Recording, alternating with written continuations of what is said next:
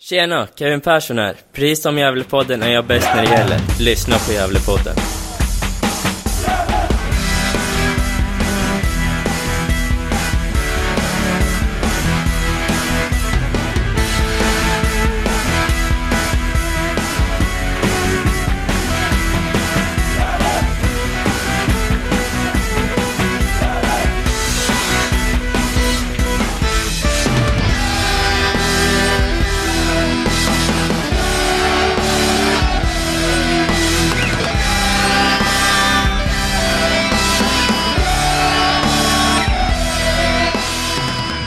Hälsar vi alla lyssnare varmt välkommen till Gävlepodden 220.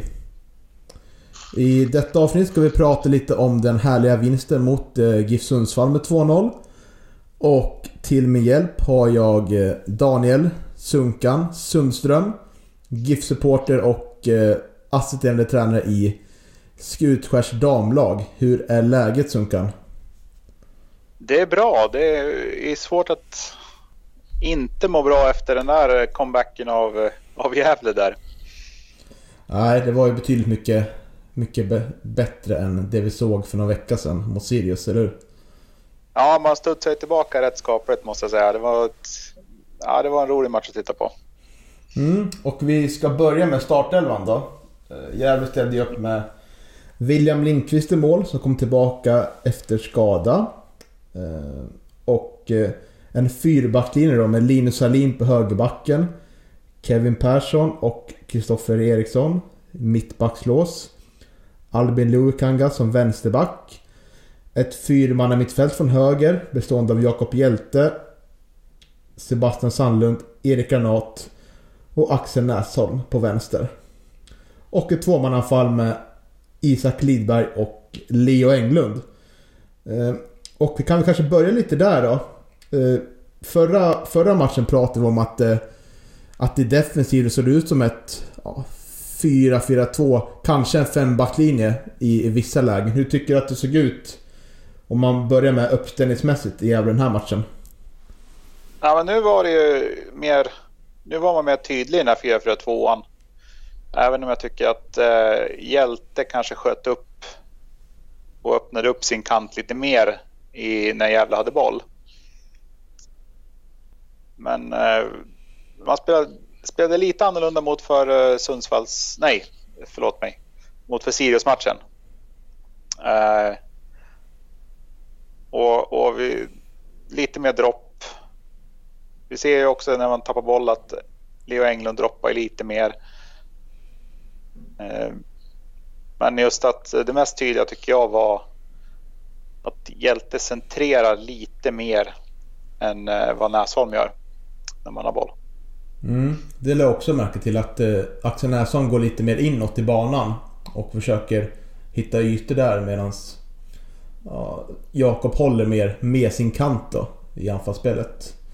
Eh, och det såg, jag såg mig lite förra året med Axel Näsholm tycker jag också att han gärna ville gå, gå inåt i banan och eh, försöka hitta igenom där. Eh, men jag tycker det är intressant där att det kändes för mer som en 4-4-2 defensivt och eh, framåt så... Ja, Leo gick väl ner lite kanske som en... Som en lite mer... Längre ner då. Kanske som mittfältare men oftast var han det längre fram och... Man börjar fundera lite tänker jag liksom hur, hur... Hur det kommer se ut. För man har ju pratat lite om att man vill ha in en Iranera speltyp i den här... I det här Gävle och eh, förhoppningsvis in i startelvan och... Ja, vad ska den, vad ska den spelaren få plats i den här elvan? Jag har väldigt svårt att se vem... För det går inte att ha en Erik Granat och Iranera på två man i mittfält ihop, tror jag. Det funkar liksom inte i balansen. Eller hur? Nej, där är ju en spelare kanske att... Vi vill ju ha Granat på plan när han får vara rättvänd också. Eh, jag kommer tillbaka till det du sa där. Om balansen där, men just att vi såg ett par gånger Granat när han är rättvänd och när han liksom får lägga de här bollarna. När han får den där lilla tiden på sig framåt, att det blir ju väldigt Alltså det, det, är det är en bra fot han har, det kan vi inte ta ifrån honom. Vi såg ju också i slutet på matchen att han vill gärna lägga bollar liksom i, i, i djupet och han har en... Jag tror att kan, granat, kan vi få Granat rättvänd mycket så kommer vi att kunna se ett väldigt snabbt djupledsspel hos Gävle. För han, han, har en, han har en väldigt bra passningsfot och han har en, en fot där han med ganska bra precision kan lägga längre bollar. Men med det sagt så Sebbe Sandlund vill vi ändå ha på planen just för att han tar det defensiva jobbet lite eller lite mer, han tar det på ett annat sätt än vad, vad de andra mittfältarna gör. Och får in en Ranera-typ i det, ja då kan det ju vara väldigt viktigt att han får in det. Men jag tror ju, skulle man vara in nere i det så tror jag att man vill spela mer kanske med, med tre centrala mittfältare. För det skulle inte göra jätteont att ha både alltså Ranera, Sebbe och Granat på ett centralt mittfält. Att man spelar mer med, med, med tre centrala och att man går tillbaka till det här eh, lite mer vingar som vi har sett också. Men i så fall tycker jag det att det vi saknar kanske mest då är en högervinge. Eh, för Albin visar ju direkt hur otroligt viktig, alltså Albin Loikangas, alltså direkt hur viktig han är när han kommer in och, och kommer ju vara en nyckelspelare för Gävle. Både offensivt och defensivt. Ja, och det blir ju en, en konsekvens tror jag kanske det man som Micke och Mehmet kanske sitter och funderar på det är att att spelar man med tre innermittfältare så betyder det ju att ja, då kanske inte Isak Liberg är kvar i Gävle IF när, när säsongen börjar. För svårt att se Isak eller Leo på en, på en kant. Eh, sådär. Ja, det som, ja precis. Och, men det blir ju... Jag tror man laborerar lite nu för att se det här. Om vi har både Isak Lidberg och Leo Englund med och vad ska vi göra av eh, Jakob Hjälte? För skulle Isak Lidberg försvinna så kommer nog Hjälte att gå upp på en mera eh, anfallsroll.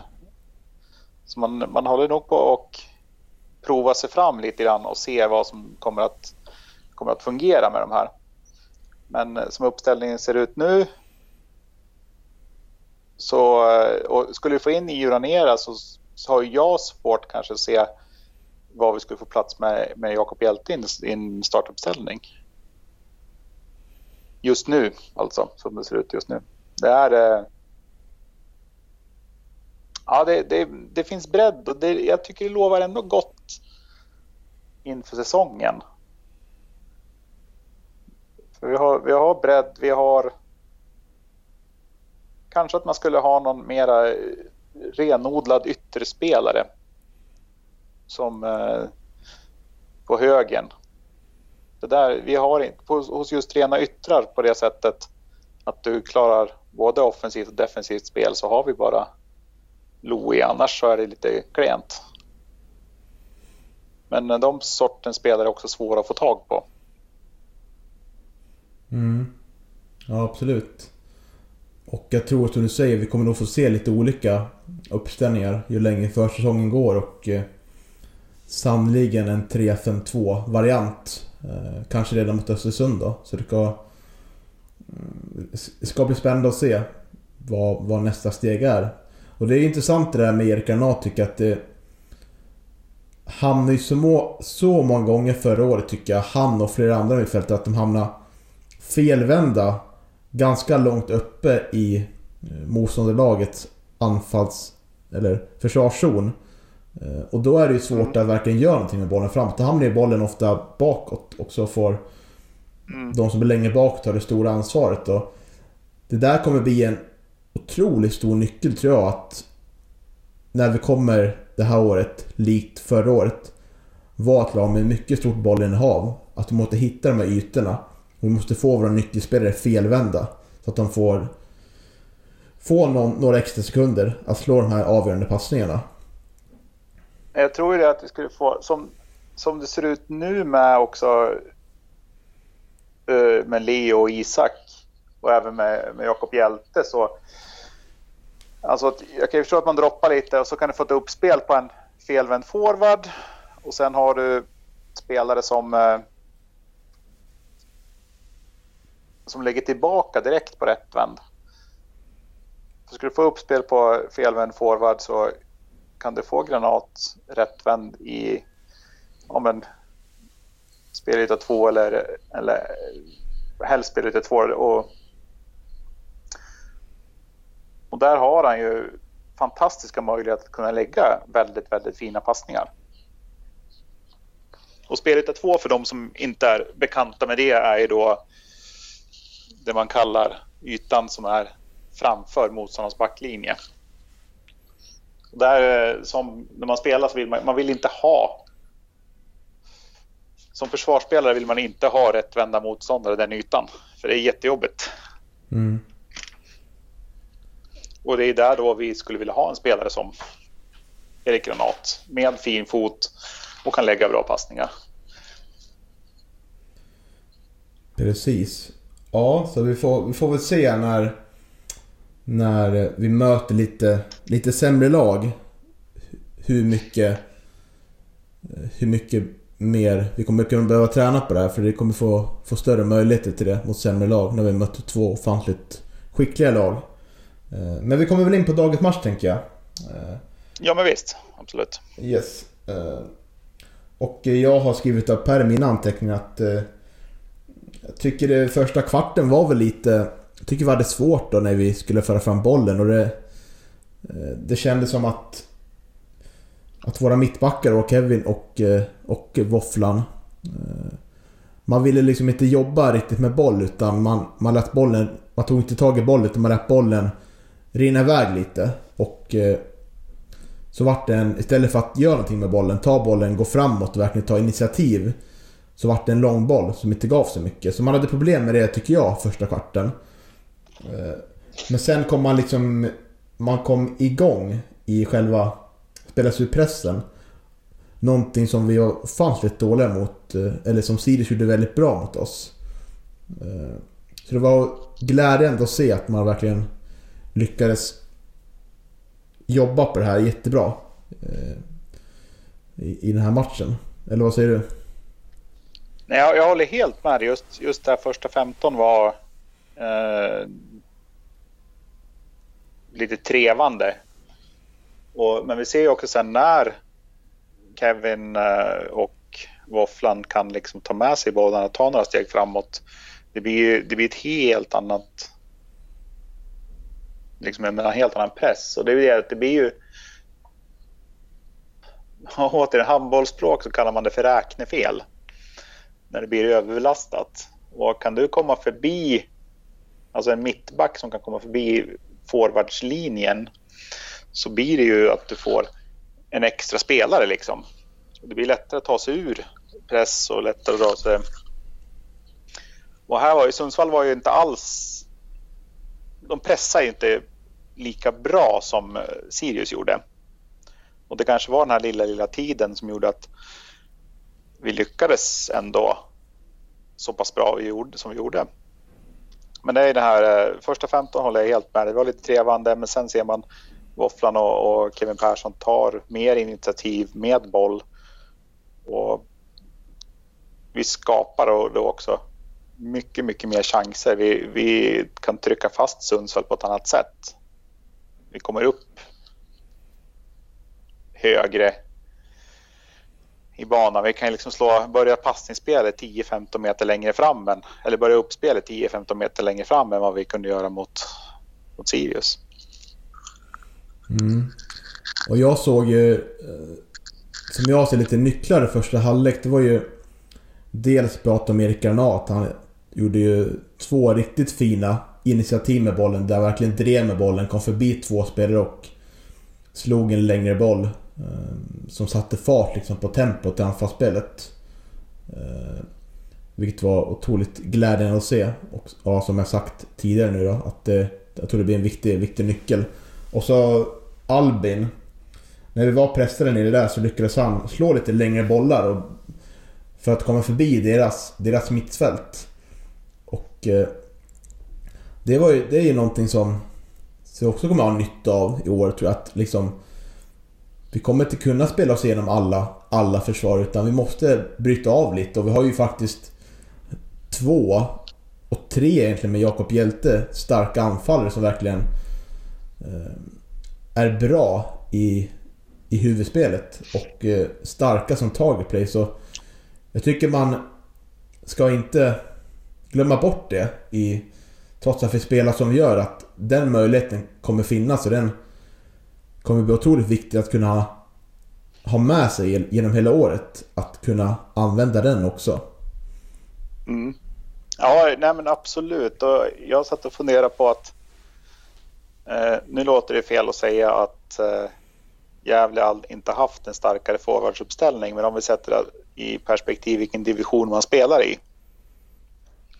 Eh, vi ska inte, det är inte rättvist att jämföra de här spelarna mot Johan Oremo i toppform eller eh, ja, Jakob Orlov, Micke Dahlberg. Men eh, då spelar vi på en annan nivå.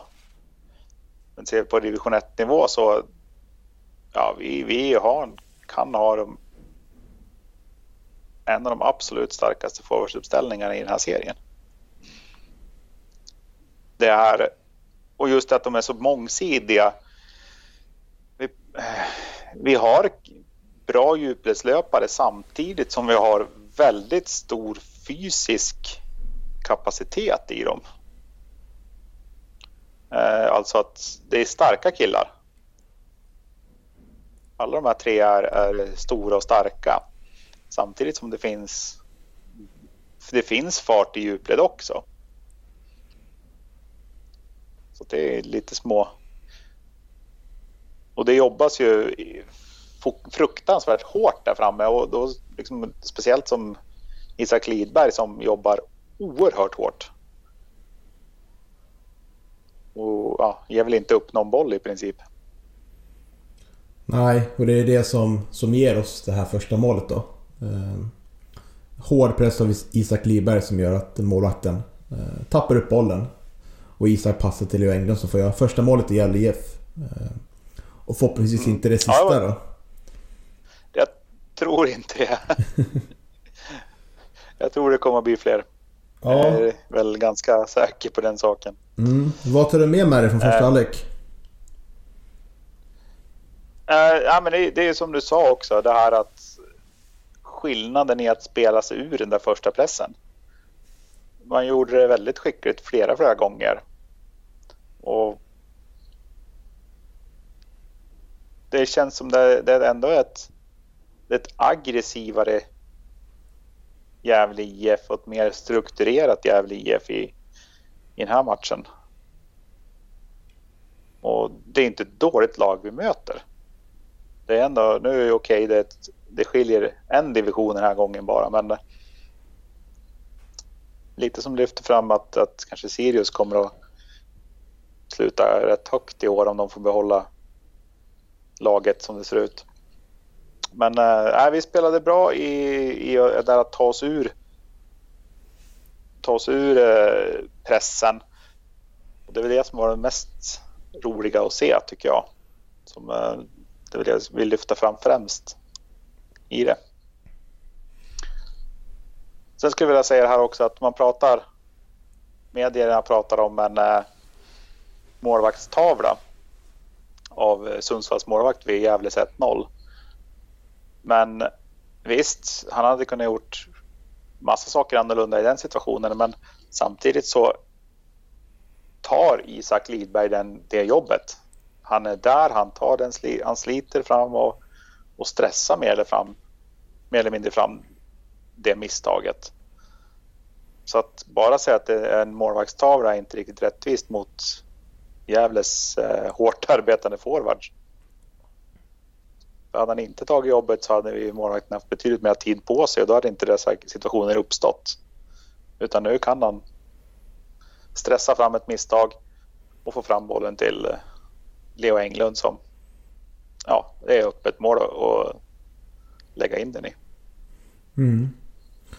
Och eh, Jag tänker på, eh, vi ligger ganska lågt i försvaret. I stort sett genom hela matchen och eh, jag tycker vi gör det jättebra där. De har ju ett par lägen som skulle kunna bli mål. Eh, men det känns som... Det märkte på att det här var Sundsvalls första match också. De fick en, en match inställd mm, helgen innan. Eh, för jag tycker de såg väldigt liksom stillastående ut i anfallsspelet. Det hände inte så mycket utan de försökte komma, byta kant, passa fram och tillbaka liksom en... Ja, eh, det, jag tycker det var ganska lätt uppgift för oss att försvara sig även fast man inte kan ta sig ifrån någonting av insatsen men... Eh, Sundsvall... Eh, ja, har väl en del att jobba på om man uttrycker, uttrycker sig snällt. Eller hur? ja, jag är helt enig där. De har lite att att kämpa med och som sagt första matchen, ja de skulle ha mött ett Östersund vilka som bestämde sig att ta en liten semestervecka på Spanien, i Spanien trots rådande pandemi, vad man nu vill säga om det. Men eh, som sagt, det märks ju. Första matchen är ju första matchen. Och ja, vi kan ju bara jämföra. Vi som har ju tittat nu på bägge Gävles matcher att om vi jämför första matchen mot Sirius mot den här så det är ett helt annat lag som vi har. Och det kan säkert Sundsvall kanske också lyfter sig till nästa match. Men eh, det känns som att de har, har en del saker att jobba på som du säger. Mm. Och, och andra halvlek blir ganska mycket Eh, otroligt mycket byten blir det. det. Det blir nio byten för oss och det är ju bara William och Kevin då som eh, spelar klart eh, hela matchen. Eh, mm. Eh, jag tycker den går lite upp och ner. Vi börjar ganska bra tycker jag. Eh, att fortsätta med det vi gjort bra första halvlek men sen Sen kommer Sundsvall in på perioden de pressar ner oss ganska ganska långt ner. Och jag tycker man ser på våra spelare att det faktiskt är försäsong. De ser lite trötta ut tycker jag. Och, gör inte det här lilla extra arbetet så... Eh, och det är väl inget att vara orolig för tror jag. Utan det är, det, det är så det är, det är försäsong. Ja, det är... Alltså försäsongsmatcher är ju på ett sätt... Och rent mentalt så det är kul att spela match. Men när du väl sätter in i en serie så blir det på ett annat sätt. Mm. Det blir, man, spelarna blir liksom mer taggade. Även om alla spelare säger att de är lika taggade alltid på match så, så blir det när det bränner till och det här serien så är det ju skarpt läge så att säga. Och det är svårt att utläsa någonting från den andra halvleken i och med att som du säger, det blir mycket byten och bägge lagen byter väldigt många spelare. Så egentligen så kan man säga att som match räknat så är den ju i 45, 50, kanske 60 minuter. Sen kan man inte utläsa så mycket från matchen egentligen. Eh, alltså på det sättet att det är klart att varje spelare de vill in visa upp sig. Eh, och vi ser ju också våra killar som kommer in att oh jodå, det, de, är, de vill vara med i det hela. Och de vill vara med i snacket och de, många av de här killarna spelar ju liksom för, ändå för att få ett A-lagskontrakt. Och jag tycker att ja, men, Pedersen och, och de här som var med även mot Sirius. Det är inspirerat när de kommer in. Mm. Men rent att, att kunna utläsa någonting. Men den laguppställningen när vi ska titta vad vi kanske kommer att starta en serie med så, så går det kanske inte att läsa ut så jättemycket av det men då, då får man titta mer på första halvlek och den var ju ändå ja, väldigt välspelad för, för Gävles sida. Mm, och värt att notera är att ingen provspelare var med eh, den här matchen. Så eh, det känns väl lite så kanske som att eh, de är avskrivna då. Men det lär ju framtiden utvisa. Ja, det är det. Vad tittar vi på? Kommer Isak Lidberg bli kvar? Det är ju liksom den stora frågan. Mm. Ja, Hugo eh, intervjuade ju honom eh, efter, mm. efter transferfönstret stängt och då visade det sig att han var ytterst nära att skriva på för danska eh, Lyngby, tror de heter. Eh, mm. Att det bara var, det var typ bara, eh, det var typ klart men de fick en skada på en försvarare istället och valde att ta in en annan försvarare och täcka upp det. Eh, och han lät ju besviken. Man kan utläsa den där intervjun så, såklart men han visar ju samtidigt också, för jag tänkte in den här matchen, ja undrar hur han kommer... Hur match, match, eh, matchen kommer vara för honom. Så hur kommer kroppsspråket vara? Hur kommer han...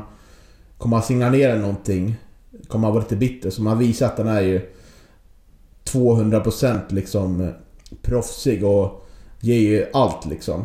Eh, det är en otroligt inspirerande person att ta ett lag. Han är ju helt otrolig på det sättet. Ja, men jag tror, jag tror en sån spelare har liksom så här av och på-knapp.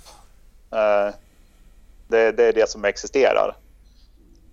Nu, det är klart att jag tror om alla spelare skulle vara besvikna om att man inte fick ett kontrakt med ett lag i danska högsta ligan när man spelar nuvarande, eller så, nuvarande speltid där i, sker i division 1 i Sverige det är en stor och det är, det, vi pratar ju liksom ett lönekuvert som är och det är så stor skillnad på det lönekuvertet som inte är sant. Men eh, och ur den synpunkten liksom så visar ju Isak att upp att ja, wow. Han sänker ju inte sina aktier hos andra liksom. Så, han sänker inte sitt varumärke eller vad ska man säga? Att du är en sån spelare som du vet alltid vad du får av honom. Du får 100 procent. Mm. När matchen drar igång oavsett var han spelar så får du 100 procent. Då knäpper han på. Efter matchen knäpper han av. Det är liksom ingen sån här steglös eh, volymhöjning som på gamla stereoapparater.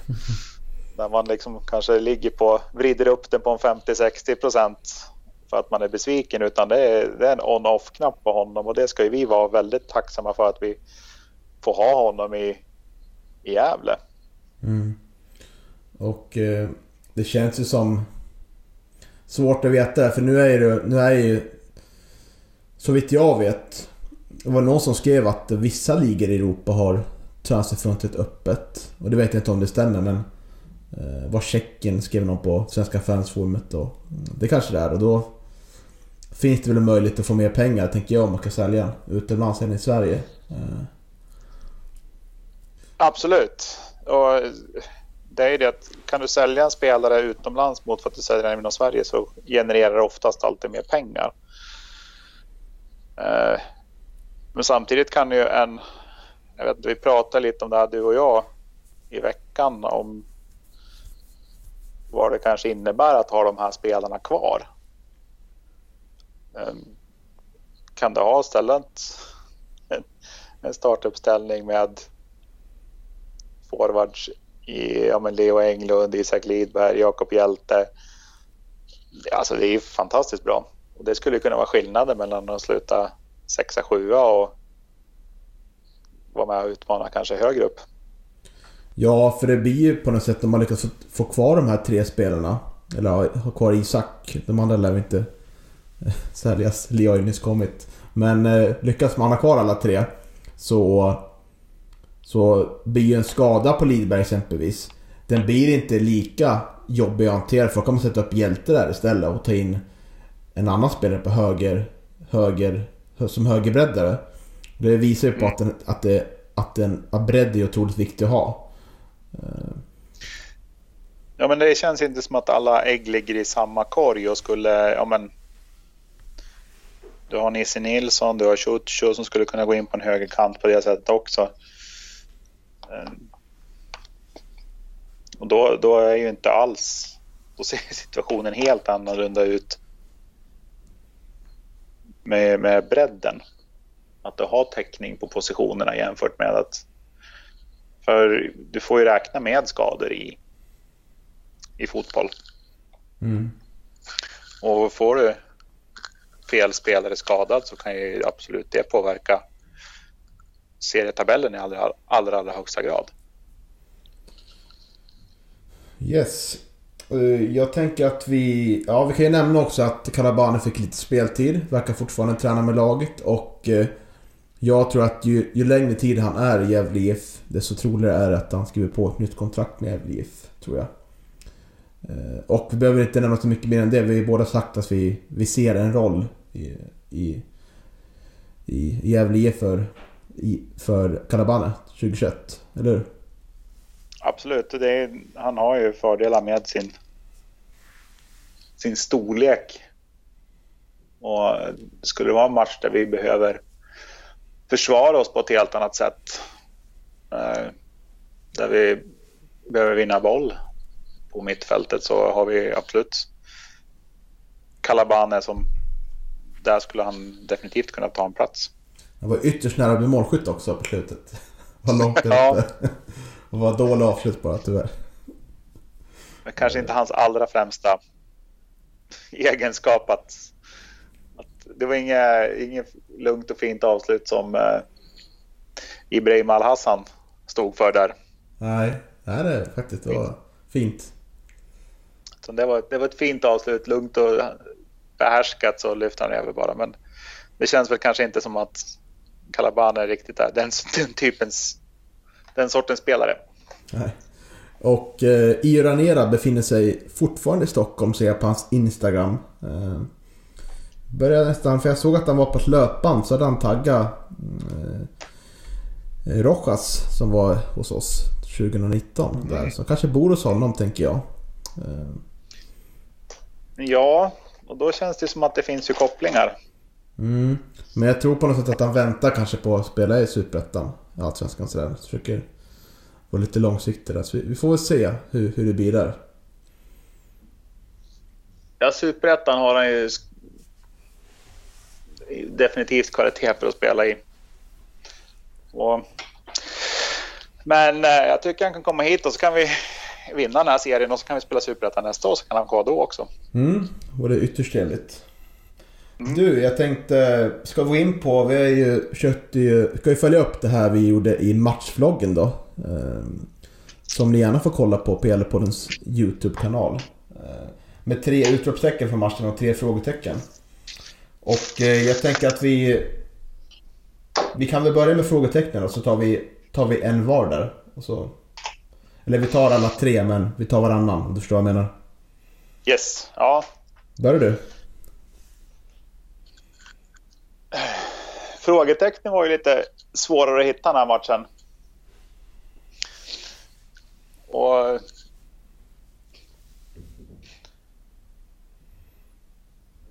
det är väl kanske, jag ty tycker lite ändå det här att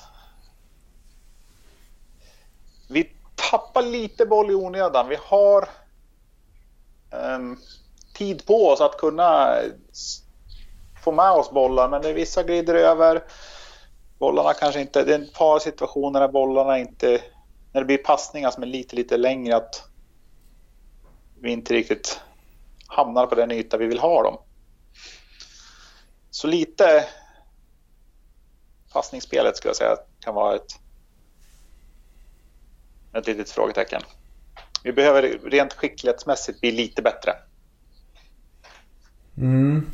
Och eh, mitt första frågetecken då hör väl lite ihop med ditt. Jag skrev speluppbyggnaden och eh, eh, det finns utvecklingspotential där. Även för att det såg mycket bättre ut eh, i den här matchen än mot Sirius så tycker jag att det finns, finns mer att jobba på där. Det, tycker våra mittbackar behöver eh, ta för sig mer med, med bollen och verkligen visa att man inte är rädd, rädd för bollen som jag ibland kan tycka att det kan se ut som att man eh, gärna vill bara med bollen så fort som möjligt istället för att göra någonting eh, konkret med den i anfallsväg. Eh, ja, så det tycker jag fortfarande finns att jobba på. Mm. Mm. Ditt andra frågetecken då? Mitt andra frågetecken blir...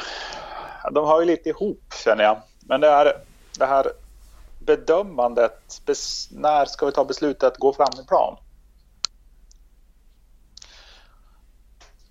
Eh, Micke Bengtsson vill ju flytta på sitt motstånd. Och flytta boll mycket. För att skapa en yta och när den ytan kommer så ska man, gå, då ska man hugga och gå framåt. Eh, och där tycker jag man... Det var lite svårt att se på alla tv-bilder men... Ibland finns det en yta men så kommer en till passning i sidled och man, man tar den inte Alltså man, man attackerar inte den ytan som blir. Och tvärtom ibland också att man ser inte att eh, ytan kanske finns utan man lägger en... Eller man ser att när man tycker sig identifiera en yta så går man fram men eh, ytan var inte tillräckligt bra. Så det beslutfattandet finns det en utvecklingspotential i och det här har ju lite ihop med både, både det du och jag pratade om våra första frågetecken om man säger så. Mm. Beslutsfattande. Ja ja, spännande. Det är ju en otroligt stor del av, av att vara fotbollsspelare fattar rätt beslut. Och mycket i det vi spelar nu handlar ju om att kunna slå rätt passning vid, vid, eh, vid rätt läge. Och det, det, finns ju en risk i det spelet vi spelar nu att eh, eh man kan bli för bekväm med bollen för man vet att ja, vi spelar med tålamod. Vi kan... Vi låter, låter någon annan ta ta det avgörande beslutet. Och hoppas ju inte att eh, att det liksom... Att det blir, blir så. Har flyttat motståndet så att ytan blir. Jag brukar säga till mina spelare att när man flyttar, flyttar i sidled och även när man spelar upp en boll i, i ibland spelar man bollar upp i djupled och sen får man tillbaka den. Och det kan ju se ut som att man liksom eh, varför slår de den där bollen? Det är väl helt meningslöst. Och men du, du, får en förflyttning. Varje gång du spelar bollen åt något håll så får du en förflyttning i motståndarlaget. Och spelar du upp den i djupled och får tillbaka den så då får du en förflyttning i, i höjdled hos motståndaren. Liksom. Då skapar du yta mellan lagdelarna. Och i sidled då så handlar det om att flytta motståndarlaget då är just ja, såklart sidled. Och det jag brukar säga till mina spelare är att man får tänka att det är som ett ett rödljus med bilen. För då startar inte alla bilar samtidigt. Eller hur? Utan man kör ju... Vill du lyssna på andra delen av podden? Bli då en Patreon för minst 5 eller 10 dollar i månaden på patreon.com Gävlepodden. Stort tack till att ni hjälper Gävlepodden att växa.